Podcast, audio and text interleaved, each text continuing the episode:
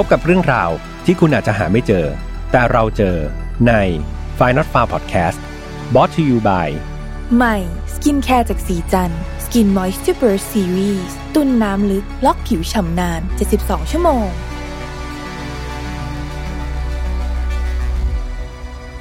ก่อนเราจะไปฟังเรื่องราวในวันนี้กันครับ ผมมีกิจกรรมดีๆ มาบอกเพื่อนๆด้วย นั่นก็คือโครงการเปลี่ยนปลั๊ก เพื่อนน้องครับ คือต้องบอกเพื่อนๆว่าจากปี 2563 ที่ผ่านมาเนาะมันมีอุบัติเหตุจากไฟฟ้าลัดวงจรมากเลยนะครับ ถึง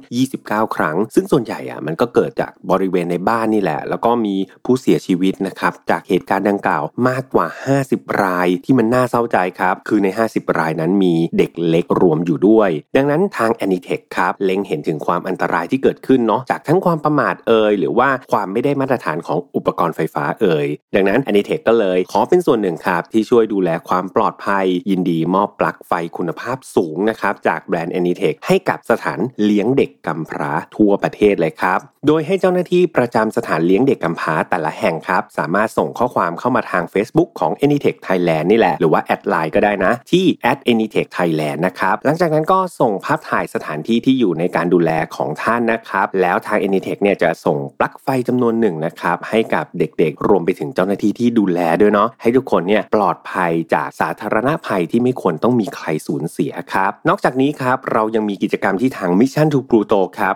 ร่วมกับ a n i t e c h ด้วยนะ โดยการแจกของรางวัลสุดพิเศษเลยครับเพื่อนๆ นั่นคือปลั๊กพ่วงนะครับของ a n i t e c h แล้วก็พวงกุญแจไฟ not found ครับ กิจกรรมนี้สามารถติดตามได้ในเพจ Mission to Pluto ครับหรือว่าดูรายละเอียดทางด้านล่างของ description นี้ก็ได้ ก็หวังว่าเพื่อนๆ จะได้รับอุปกรณ์ที่ดีนะครับพร้อมกับได้พวงกุญแจ limited edition จากไฟ not found ไปด้วย ยังไงมาร่วมกิจกรรมกันเยอะๆนะครับสวัสดีครับ ยินดีต้อนรับนะครับ เข้าสู่ Final f a r Podcast วันนี้คุณอยู่กับผมแฮมทัชพลเช่นเคยครับ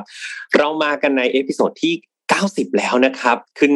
เลข9จนได้นะครับ ก็เรียกว่าตื่นเต้นแล้วก็มีความดีใจมากๆนะครับ ที่ขึ้นเลข9ได้ และเพื่อเป็นการต้อนรับเลข9ครั้งแรกของเรา เรามีแขกรับเชิญพิเศษนะครับ เป็นน้องสุดหล่อหน้าตาดีของ Mission to Pluto นั่นเองนะครับ สวัสดีครับน้องโจอี้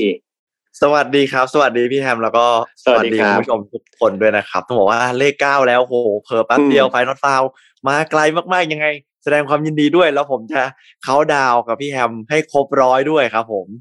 โอเค สาธุครับ ขอให้ถึงตอนที่หนึ่งร้อยแล้วก็ยังมีตอนที่หนึ่งร้อยหนึ่งนะครับมีแน่นอนมีแน่นอนครับผมมีแน่นอนนะพี่กลัวจะตกงานจริง ๆ ครับช่วงนี้นะก็ถือว่า น้องโจอี้มาประเดิมนะครับไฟนอตฟาวที่ขึ้นหลักเลขเก้าซึ่งพี่ก็คิดแหละว่าเลขเก้าเนี่ยคงจะต้องหาอะไรพิเศษพิเศษมานะครับ และตอนนี้พิเศษจริง ๆ ก็ได้มาฟังคดีเกี่ยวกับกีฬาอีกแล้วเนาะเหมือนเราเพิ่งเจอกันเนาะโจอี้เนาะใช่ครับในกีฬาเหมือนครั้งที่แล้วเราเจอกันในเอ่อกีฬาเด่นเน้นฆาตกรรมใช่ไหมครับพี่แฮมใช่แล้วก็ของสปอร์ตเจนี่เหมือนผลตอบรับดีมากเลย วันนี้พี่แฮมก็เลยครับชวนว่าเอ้ยถ้างั้นเรามา ทำกันอีกสักครั้งนะแต่ว่าครั้งนี้เนี่ยจะสลับให้พี่แฮมเป็นคนเล่าก่อน แต่ว่าก็จะนำเรื่องราวฆาตกรรมที่เกี่ยวกับวงการกีฬามาเล่า ไม่รู้ว่าครั้งนี้เนี่ย จะขนลุกขนาดไหนนะพี่แฮมครั้งที่แล้วพี่หลายๆคนบอกว่าเห็นหน้าน้องโจอี้แล้วสงสารนะครับพี่ก็เลยลดดีกรีความโหดลงมาหน่อยขอบคุณมากแต่ครับว่าพี่ขอบคุณมากครับความเข้มข้นเหมือนเดิมจริง ๆสำหรับคดีอืมฆาตกรรมแล้วยิ่งอยู่ในวงการครับกีฬาเนี่ย เยอะมากๆนะครับครับ ต้องบอกว่าโอเคการที่มาเล่าคดีฆาตกรรมครับพี่แฮมมันครับตอนแรกผม เออคุณผู้ชมคุณผู้ฟังครับ ตอนแรกผมคิดว่ามันง่ายนะ แต่ตอนที่อืมผมหาข้อมูลอะ พี่แฮมเชื่อว่าผมอะเก็บไปฝันแล้วผมมากลัวมากเลย ผมก็คิดใจแบบโห การที่จะมาเล่าคดีฆาตกรรมที่มันไม่ง่ายเลยเนี่ยแบบพอเราหาข้อมูลเราเห็นอะไรเยอะมันเริ่มอินอะ มันก็แบบใช่สภาพจิตใจผมไม่ค่อยโอเคเลย จิตจิตต้องแข็งโจอี้จิตต้องแข็งครัแต่บวงการนี้เข้ามาแล้วออกยากนะครับโจอี้เดี๋ยวถ้าเกิดฟังสักพักเนี่ยชอบคราวนี้ติดเลย ติดครับเลย ติดลมบนนะครับได้ยังไงลองฟังดู เพราะว่าได้ ต้องขึ้นคำเตือนทุกครั้งก่อนที่จะเล่าครับ นี่คือจุดประสงค์หลักของรายการ Final f i l เนาะก็คือเราไม่สนับสนุนความรุนแรงเนาะถึงเรื่องที่จะนำมาเล่ามีความรุนแรง มีเรื่องของการฆ่าฟันกัน แต่เราไม่สนับสนุนครับ เพราะว่าแก่นแท้ของมันคือ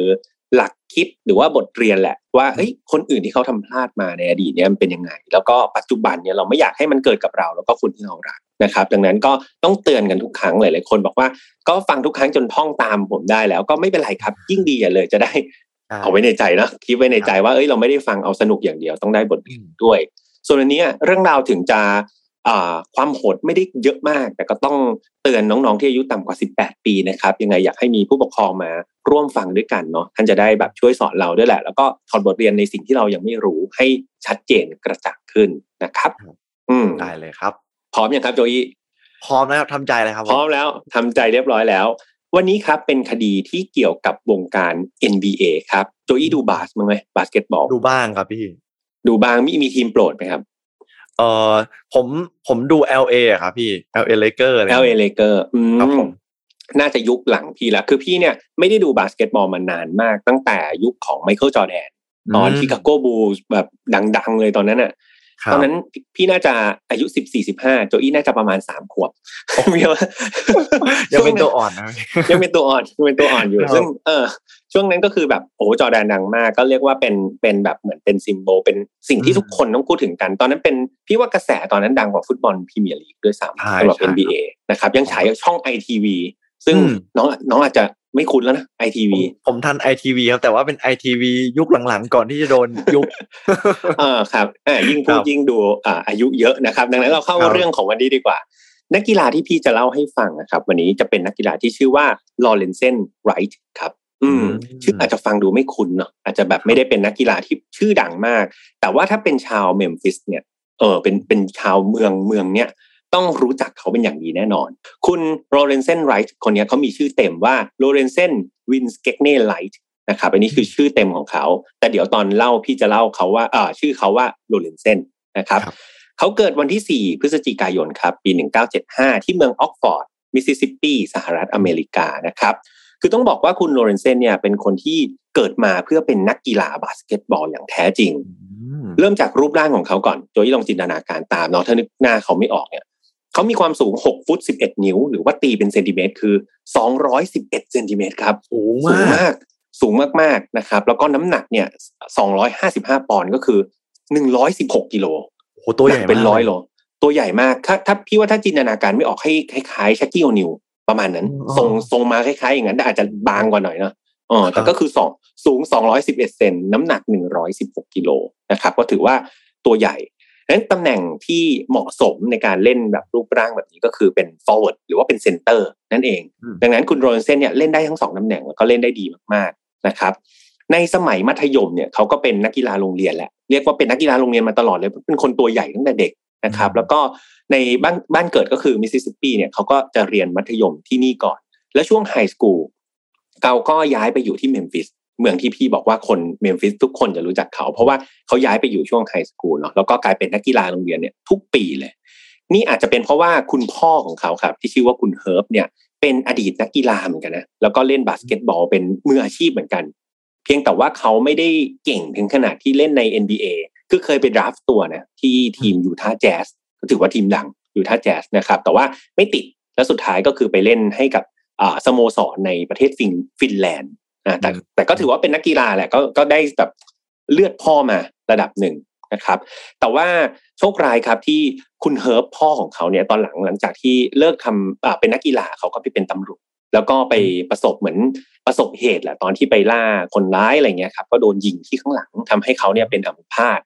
นะครับ ก็เลยแบบ อืมเป็นอัมพาตตั้งแต่ตอนคุณโรเลนเซ่เนี่ยอายุได้เจ็ดขวบเท่านั้นเองคุณพ่อก็เป็นอัมพาตะครับ ก็เลยทำให้อาจคุณพ่ออาจจะไม่ได้มาสอนอะไรเขาแหละ ดังนั้นคือพรสวรรค์ของเขาเนี่ยบวกกับเลือด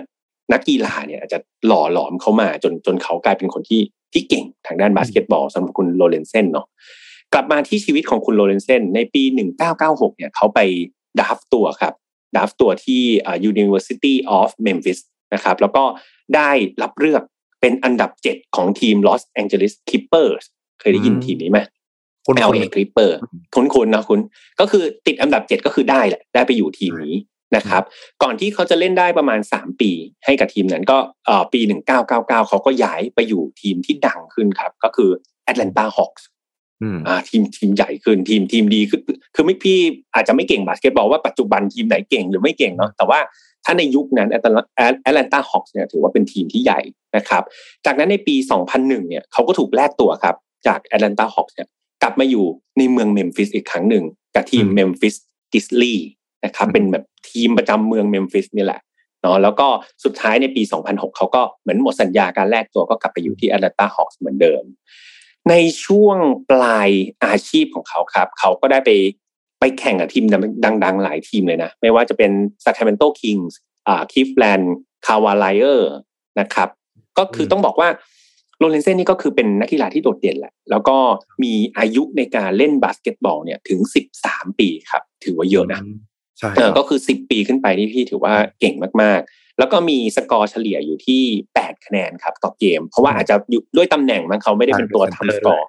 ใช่ครับ แต่ว่า rebound โอเคนะ อยู่ที่หกจุดสี่ rebound ต่อเกมนะครับ แล้วก็เล่นไปทั้งหมดใน NBA เนี่ยเจ็ดร้อยเก้าสิบสามนัดครับ ก็ถือว่า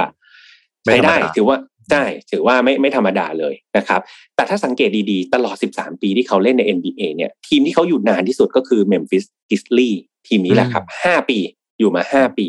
อ่าดังนั้นไม่แปลกเลยที่คุณเมมฟิสเนี่ยจะรักนะครับแล้วก็รู้จักคุณโรนเซนเป็นอย่างดี เพราะว่าตอนที่เขาไปเล่นที่นู่นก็แบบเล่นดีมากๆนะครับ ก็เป็นขวัญใจชาวเมืองพูดง่ายๆการประกอบอาชีพนักกีฬาเนี่ยโจยินก็น่าจะทราบดีว่า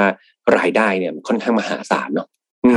รายได้เยอะมากๆ นั่นก็ทำให้คุณโรนเซนเนี่ยฐานะดีมากๆ เขาก็ได้พบรักครับกับหญิงสาวสวยคนหนึ่งที่ชื่อว่าเชอร่าไรท์โรบินสันคือต้องบอกว่าทั้งคู่เนี่ยจริงๆคบหากันตั้งแต่ตอนมัธยมแล้วแหละนะก่อนก่อนที่พวกเขาก็จะตัดสินใจแต่งงานกันเร็วมากๆเลยอ่าต้องแต่ก่อนที่โรนเซนจะเล่นอาชีพซะอีกนะครับ แล้วก็ทั้งคู่เนี่ยหลังจากแต่งงานก็มีลูกด้วยกันถึงหกคนนะครับ ลูกดกทีเดียว ขยันทีเดียวครับ ขยันทีเดียว ทั้งขยันเล่นกีฬาแล้วก็ขยันสร้างลูกนะครับแต่ว่าดีครับทำหน้าที่ได้ดีนะครับ แต่ว่าด้วยความที่พี่คิดว่าเขามีความเพียบพร้อมแหละทางด้านการเงินอะไรเนาะก็ทำให้แบบการเลี้ยงดูเด็กหกคนเนี่ยสบายสบายมาก แต่ปัญหาหลักๆ ก็คือความเป็นนักกีฬาของเขาเนี่ยแหละครับ มันทำให้คุณโรนเซนเนี่ยไม่อยู่ติดบ้านพูดง่ายๆ คือไม่อยู่เป็นหลักเป็นแหลกนะ ต้องไปแข่งต้องไปอะไรเงี้ยอยู่ตลอดเวลาทำให้เขาต้องคอยเปลี่ยนเมืองครับ แบบ สมมติตอนนี้อยู่เมมฟิสก็จะอยู่เมืองเมมฟิสพอไปอยู่แอตแลนตาก็ต้องย้ายไปอยู่แอตแลนตาประมาณนั้นเออดังนั้นก็เลยทำให้เขาไม่ค่อยได้อยู่กับครอบครัวครับ เพราะว่าคุณ Sherra ที่เป็นภรรยาเนี่ย เลือกที่จะอยู่ที่เมมฟิสเขาบอกเขาเกิดที่นี่เขาก็อยากอยู่ที่นี่กับลูกหกคนอ่าดังนั้นส่วนมากก็จะไม่ค่อยได้อยู่ด้วยกันเนาะเอ่อดังนั้นในช่วงปี 2010 เนี่ย ตอนนั้น Lorenzen ก็คือช่วงปลายอายุละ ก็อายุ 34 ก็ถือว่าอายุเยอะมากๆแล้วในในในขาของกีฬานะอายุ 34 แล้วเขาก็เลยเริ่มคิดครับว่าเล่น NBA ต่อไปอาจจะไม่มีทีมสนใจเขาละเขาก็ต้องอยากที่จะไปหาอ่ารายได้มากขึ้นในทีมแถบแถบเอเชียอ่าก็คือแบบพวกประเทศจีนหรือว่าพวกประเทศอื่นที่ที่เขายังให้เงินเยอะสำหรับอดีตนักกีฬา NBA เนาะ เอาจริงๆมันมันไม่ได้มีแค่บาสเกตบอลใช่ป่ะแบบโจอี้ก็จะรู้แบบกีฬาฟุตบอลอย่างเงี้ยนักกีฬาฟุตบอลพรีเมียร์ลีก หรือว่าอ่ากัลโช่แบบดัง ๆ อย่างเงี้ยเขาก็จะย้ายไปเล่นในสโมสรในจีนบ้างในซาอุบ้าง ซึ่งมันให้เงินมหาศาลใช่ไหมครับดังนั้นก็เออดังนั้น NBA ก็คล้ายๆกันครับเขาก็จะย้ายไปยังประเทศที่แบบมีกำลังเงินให้เยอะๆ Lorenzen ก็คิดแบบนั้นเหมือนกันนะครับ ก็คิดว่า เออ ก็เดี๋ยวเขาอายุมากขึ้นก็ไปเล่นตามแถบนั้นแล้วก็จะได้เงินเยอะเหมือนเดิม นะ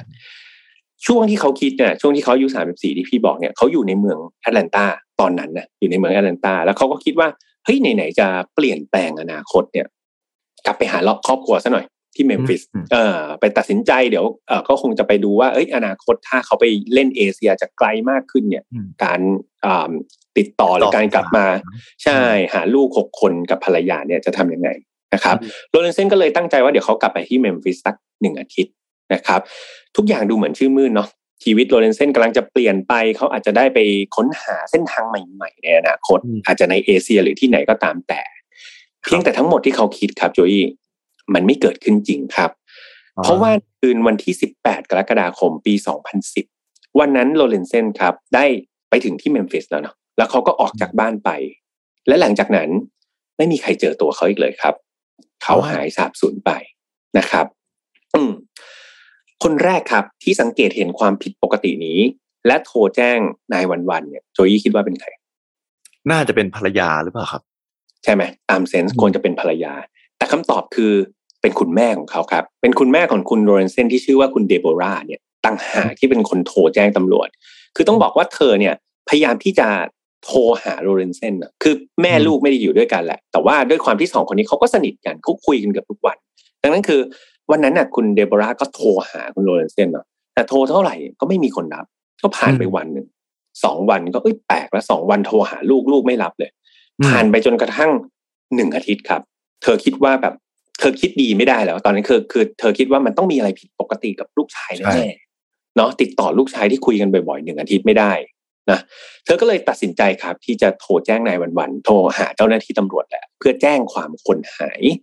หลังจากได้รับแจ้งความครับ เจ้าหน้าที่ตำรวจท้องถิ่นก็เริ่มออกตามหาตัวโรเลนเซนเนาะจนกระทั่งผ่านไปสิบวันครับโจอี้ก็คือเป็นวันที่ยี่สิบแปดกรกฎาคมจากวันแรกที่ที่มีคนบอกว่าเขาเขาออกจากบ้านไปผ่านไปสิบวันเนี่ย ได้มีการรายงานเข้ามาครับ ว่ามีการพบศพของผู้ชายคนหนึ่งนะครับ ที่ถูกฝังเอาไว้ในบริเวณพื้นที่ป่าบริเวณถนนที่ชื่อว่าซิลลี่คัตออฟต้องบอกว่าสภาพศพเนี่ย ค่อนข้างที่จะเน่าเปื่อยแล้วครับ แล้วก็ เหมือนถูกย่อยสลายไปบางส่วนเนาะมีร่องรอยของกระสุนปืนด้วยนะครับ ของตัวศพเนี่ยถึงสิบเอ็ดนัดนะครับ แล้วก็มีสองนัดครับเจาะบริเวณศีรษะนะครับถึงสองนัดนะครับ ก็คาดว่ามีถูกฆาตกรรมแน่ๆ ตอนแรกเนี่ยต้องบอกว่าตำรวจไม่แน่ใจนะว่าศพนี้จะเป็นศพของคุณโรเลนเซนหรือเปล่าเนาะเพราะว่าร่างกายเขาสูงใหญ่ใช่ไหมครับ แล้วก็ตัวแบบน้ำหนักเป็นร้อยกิโลแต่ว่าสภาพศพเนี่ย ต้องบอกว่าพอเอาไปชั่งเนี่ยน้ำหนักมันเหลือประมาณห้าสิบหกสิบโลเท่านั้นเองคือมันแบบมันค่อนข้างที่จะถูกย่อยสลายไปมากแล้วนะครับ ดังนั้นเน่าเปื่อยแล้วเนาะใช่ใช่ก็ต้องนำไปตรวจสอบต่อไปอ่าซึ่งหลังจากที่นำไปตรวจสอบครับ ผลก็ปรากฏออกมาว่าศพนี้ก็คือศพของคุณโรเลนเซนจริง ๆ ครับ อืมคราวนี้คำถามคือแล้วใครล่ะ ใช่ไหมครับ เป็นคนก่อเหตุครั้งนี้ขึ้นมา ตำรวจก็เลยต้องเริ่มจากการไปสำรวจ หรือว่าตรวจสอบประวัติของคุณโรเลนเซนก่อนนะครับ แล้วก็ได้ข้อมูลที่น่าสนใจมากๆโจอี้คือเริ่มต้นเนี่ยเขาพบว่าในปี 2008 เนี่ยโรเลนเซนที่มีฐานะร่ำรวยเนี่ยมีพฤติกรรมทางการเงินที่ผิดปกติครับ คือคนรวยอะเนาะก็จะใช้ชีวิตแบบหรูหราฟู่ฟ้าใช่ไหมแต่ปรากฏว่าเป็นในปี 2008 เนี่ย คุณโรเลนเซนมีการประกาศขายสินแบบทรัพย์สินของตัวเองเนี่ยเยอะมาก รถหรูหลายคันเลยนะ ถูกขายทอดตลาดแบบราคาถูกมากเหมือนเขาร้อนเงินสุดๆอะเออ ซึ่งมันเป็นลักษณะที่ผิดปกติมากของของคนรวย เออแบบโอ้โหขายของทิ้งแบบกระจุยเลย และหนึ่งในนั้นครับเขามีการไปตรวจสอบรถเนี่ย ที่โรเลนเซนขายให้เนี่ย ปรากฏว่าคนที่ซื้อไปเนี่ย เป็นกลุ่มของแก๊งค้ายาเสพติดครับดังนั้นเนี่ย มันเคยมีอยู่เคสหนึ่งที่ตำรวจเนี่ยไปรวบตัวพวกแก๊งขายยาได้ แล้วเขาไปตรวจสอบรถ ปรากฏว่ารถเนี่ยยังเป็นชื่อของโรเลนเซนอยู่เลยนะเหมือนซื้อมาแล้วแต่ยังไม่ได้ไปเปลี่ยนชื่อเลยอ๋อแม้ว่าจะเอารถไปแล้ว แต่ว่ายังไม่ได้ทำการโอนเปลี่ยนชื่อใด ๆ ถูกต้องถูกต้องยังเป็นชื่อของโรเลนเซนอยู่เลยนะครับ ดังนั้นก็ดูแล้วมันก็มีความเป็นไปได้มากๆเหมือนกันนะที่โรเลนเซนเองอาจจะมีความเกี่ยวข้องกับแก๊งยาเสพติดนะครับ แล้วก็ อาจจะมีความเป็นไปได้สูง ที่เขาอาจจะไปผิดใจหรือว่าไปทำธุรกิจอะไรที่ผิดแผกกันแล้วโดนเก็บ ก็เป็นได้ถูกไหมนี่คือหนึ่งหนึ่งในทฤษฎีเนาะก็คือโดนโดนปิดบัญชีแหละพูดง่ายๆจากจากกลุ่มที่ค้ายาเสพติด แต่ทั้งนี้มันยังไม่มีหลักฐานครับตัวเองมันยังไม่ได้มีหลักฐานชัดขนาดนั้นว่ากลุ่มนี้แหละเป็นคนที่ฆ่าโรเลนเซนเนาะมาอีกหนึ่งคนที่น่าสงสัยไม่แพ้กันเนี่ยโจยคิดว่าใคร ภรรยาครับ ถูกต้องใช่ไหมเขาเป็นคนที่ อยู่กับโรเลนเซนเนี่ยเป็นคนสุดท้ายด้วยซ้ำแต่กลับไม่ได้เป็นคนที่โทรแจ้งเจ้าหน้าที่ตำรวจเนาะผู้น่าสงสัยก็คือเชอร่าภรรยานะครับ เป็นผู้ต้องสงสัยอีกหนึ่งคน มันเคยมีข่าวครับว่าเชอร่าเองเนี่ย เธอมักจะไปบอกใครหรอกใครเสมอเลยว่าเธอเนี่ยถูกทำร้ายจากโรเลนเซนเนี่ยประจำเลย ชอบซ้อมเธอเนี่ยประจำเลยเนาะแถมแถมโรเลนเซนเนี่ยเป็นคนที่ค่อนข้างเจ้าชู้แล้วพอไกลหูไกลตาแล้วเป็นไง โอ้โห สบายเลยเลยใช่ไหมครับใช่ก็เรียกว่าเป็นโอกาสดีในการที่แบบเขาจะคบหากับผู้หญิงหรือว่าคบชูเนี่ยได้ได้เยอะมากๆตามเมืองต่างๆ โดยที่ภรรยาเขาไม่ได้ตามไปด้วยนะครับ จนสุดท้ายเนี่ย ถ้าสืบประวัติจริง ๆ เนี่ย ทั้งคู่เนี่ย ตอนนี้สถานะคืออย่าขาดกันแล้วนะครับ คือต่อให้กลับไปเนี่ย ก็คือกลับไปหาลูก แต่ตัวภรรยาเนี่ย ทางกฎหมายคืออย่าขาดกันละไม่ได้แบบมีความเกี่ยวข้องอะไรกันแล้ว นะครับ โดยตอนที่หย่ากันเนี่ย เชอร่าก็ขอเลี้ยงดูลูกทั้งหกคนเลย เพราะเขาเขาคิดว่าเขาเหมาะสมกว่าในการดูลูกแหละเพราะโรเลนเซนนี่ยังต้องเดินทางไปไปมาๆเนาะแต่ว่าโรเลนเซนต้องจ่ายค่าเลี้ยงดูบุตรให้เดือนละสองหมื่นหกพันดอลลาร์หรือประมาณแปดแสนกว่าบาทครับแปดแสนสี่หมื่นบาทใช้ได้เลยครับ ใช้ได้เลย แต่แต่เด็กหกคนนะครับเออแต่ว่าพี่พี่เชื่อว่าด้วยความเป็นนักกีฬาที่มีรายได้เยอะเขาก็ไม่มีปัญหาหรอกเนาะในการที่จะเลี้ยงดูลูกเขา ดังนั้นแล้ว ความสัมพันธ์ของทั้งคู่มันก็ไม่ได้ดูดีนะโจอี้นะก็ดูมีมีความอ่าเป็นไปได้ conflict บางอย่างเนาะถูกต้องมีความเป็นไปได้เหมือนกัน คดีนี้มันกลายเป็นคดีที่โด่งดังมากในเมมฟิสครับ ทันทีอย่างที่บอกว่าคนเมมฟิสเนี่ยรักเนาะแล้วก็ชื่นชอบคุณโรเลนเซนเป็นอย่างมาก แล้วคราวนี้แบบพอเขาเสียชีวิตไปเนี่ยมันกลายเป็นข่าวดังที่คนพูดถึงเยอะ ทั้งตำรวจครับ แล้วก็ประชาชนเนี่ยให้ความสนใจ แล้วก็มีการตั้งสมมติฐานสืบหาข้อมูลกันเยอะมาก ๆเลย มีข้อมูลจากเพื่อนบ้านคนหนึ่งครับ ที่ชื่อว่าแพตติเซียโคแมนเธอบอกว่าเธอเห็นนะในคืนที่โรเลนเซนเนี่ยหายตัวไปจากบ้านในคืนคืนวันที่เกิดเหตุเนี่ยเขาบอกว่ามันมีพฤติกรรมแปลกๆอยู่นิดนึงครับ คือที่บ้านของโรเลนเซนในวันนั้นมันมีการก่อเหมือนก่อกองไฟขึ้นมาที่สวนในเวลากลางคืนเออซึ่งมันก็เป็นอะไรที่แบบไม่ใช่พฤติกรรมปกติของของคนแถบแถบนั้นเนาะแบบเออตอนกลางคืนมาก่อฟืนนะก่อไฟอะไรก็ไม่รู้แบบเหมือนควันขึ้นเต็มไปหมดเลย นี่ก็คือเป็นเรื่องที่แบบแปลกๆที่เกิดขึ้นเนาะแล้วก็ยังมีการพบอีกหนึ่งข้อมูลครับ ก็คือในคืนวันที่ 19 กรกฎาคม หรือว่าหนึ่งวันหลังจากที่โรเลนเซนหายตัวไปเนี่ย มันได้มีการอ่ามันได้มีสายหนึ่งครับ โทรเข้ามาแจ้งนายวันวัน แล้วก็พูดว่าเสียงปืนมีเสียงปืนแล้วแล้วก็มีการวางหูไป ซึ่งมันมีการไอดีนิฟายครับ ว่าเสียงเนี่ย น่าจะเป็นเสียงของโรเลนเซนครับว่าโรเลนเซนเนี่ย ไม่ไม่เป็นเป็นเสียงของคุณโรเลนเซนเองเลย ตัวคุณโรเลนเซนเองเลยครับ เหมือนเขาโทรมาหา nine one one หนึ่งวันหลังจากที่เขาออกจากบ้านไปแล้วก็พูดแค่ว่าเสียงปืนมีเสียงปืนแค่นั้นแหละแล้วก็สายก็วางไป อืม แต่ว่าก็ต้องเข้าใจเจ้าหน้าที่เนาะพอมีคนโทรมาแล้วมันมันได้ยินแค่นี้มัน identify ลำบากมากครับ ดังนั้นเจ้าหน้าที่ก็ไม่มีข้อมูลมากพอที่จะระบุได้ตอนนั้นนะว่าเขาคือใคร แล้วก็ไม่รู้ด้วยว่าโทรมาจากแบบจากไหนโทรมาล้อกันเล่นหรือเปล่า สุดท้ายก็เลยไม่ได้มี action อะไรต่อครับ ก็คือเป็นแค่แบบสายปริศนาที่โทรเข้ามาแล้วก็จากไป แค่นั้นเองเนาะทางด้านเชอร่าบ้าง เชอร่าภรรยาคุณคุณโรเลนเซนตอนนี้นะถือว่าเธอยังอยู่ในสถานะของพยานอยู่ ยังเป็นพยานปากเอกอยู่ เพราะว่าเธอไม่ได้มีหลักฐานอะไรที่บอกว่าเธอจะเป็นคนทำร้ายเนาะดังนั้นเธอยังอยู่ในฐานะพยานนะครับ แล้วก็เธอเป็นคนสุดท้ายที่เห็นโรเลนเซนก่อนที่เขาจะกลายเป็นศพไปเนาะ คุณเชอร่าคนเนี้ยเขาได้เล่านะว่านี่คืนวันที่โรเลนเซนออกจากบ้านเนี่ย วันนั้นเนี่ยเขานัดพวกแก๊งแบบแก๊งอันธพาลเนี่ยมาที่บ้านเต็มไปหมดเลย เหมือนมาพูดคุยกัน เออ ซึ่งมันก็ไม่แปลกเขาบอกว่าโรเลนเซนเนี่ยถ้าใครรู้จักประวัติส่วนตัวดีๆเนี่ย เพื่อนเขาเนี่ยมักจะเป็นกลุ่มคนอันดาพานเล่นยาเสพติดอะไรพวกเนี้ยซะเยอะเลยนะครับ ดังนั้นในคืนนั้นก็แก๊งพวกนี้แหละก็มาที่บ้านกัน แล้วก็เหมือนมาคุยกันแป๊บหนึ่งก็ออกไปด้วยกัน ก็ขับรถเก่งไปด้วยกัน พร้อมกับเงินกับยาเสพติดจำนวนหนึ่งนะครับ แล้วก็ขับรถออกไปนี่คือสิ่งที่เชอร่าภรรยาให้การกับตำรวจนะครับ เจ้าหน้าที่ตำรวจก็มีการเข้าไปตรวจสอบในบ้านด้วยนะของครอบครัวโรเลนเซนเนี่ยว่าเฮ้ยมันมีอะไรน่าสงสัยหรือเปล่า เข้าไปตรวจสอบหนึ่งอาทิตย์ครับแบบตรวจสอบแบบทุกตารางนิ้วเลย ปรากฏว่ามันไม่มีอะไรที่น่าสงสัยเลยครับโยยคือบ้านมันปกติเรียบร้อยมาก ๆนะครับ ดังนั้น ดูแล้วมันคลุมเครือไปหมด ไม่มีทั้งหลักฐานพยายามเข้าไปหาในบ้านก็ไม่มีพยานที่บอกว่าโรเลนเซนอยู่กับใครเป็นคนสุดท้ายอะไรยังไง ก็มีจากเนี่ยเพื่อนบ้านที่เห็นพฤติกรรมแปลกๆ มีแค่สายโทรศัพท์ที่ไม่ได้มี action มีแค่ภรรยาที่บอกว่าออกไปกับแก๊งขายยาหรือเพื่อนที่เล่นยาด้วยกัน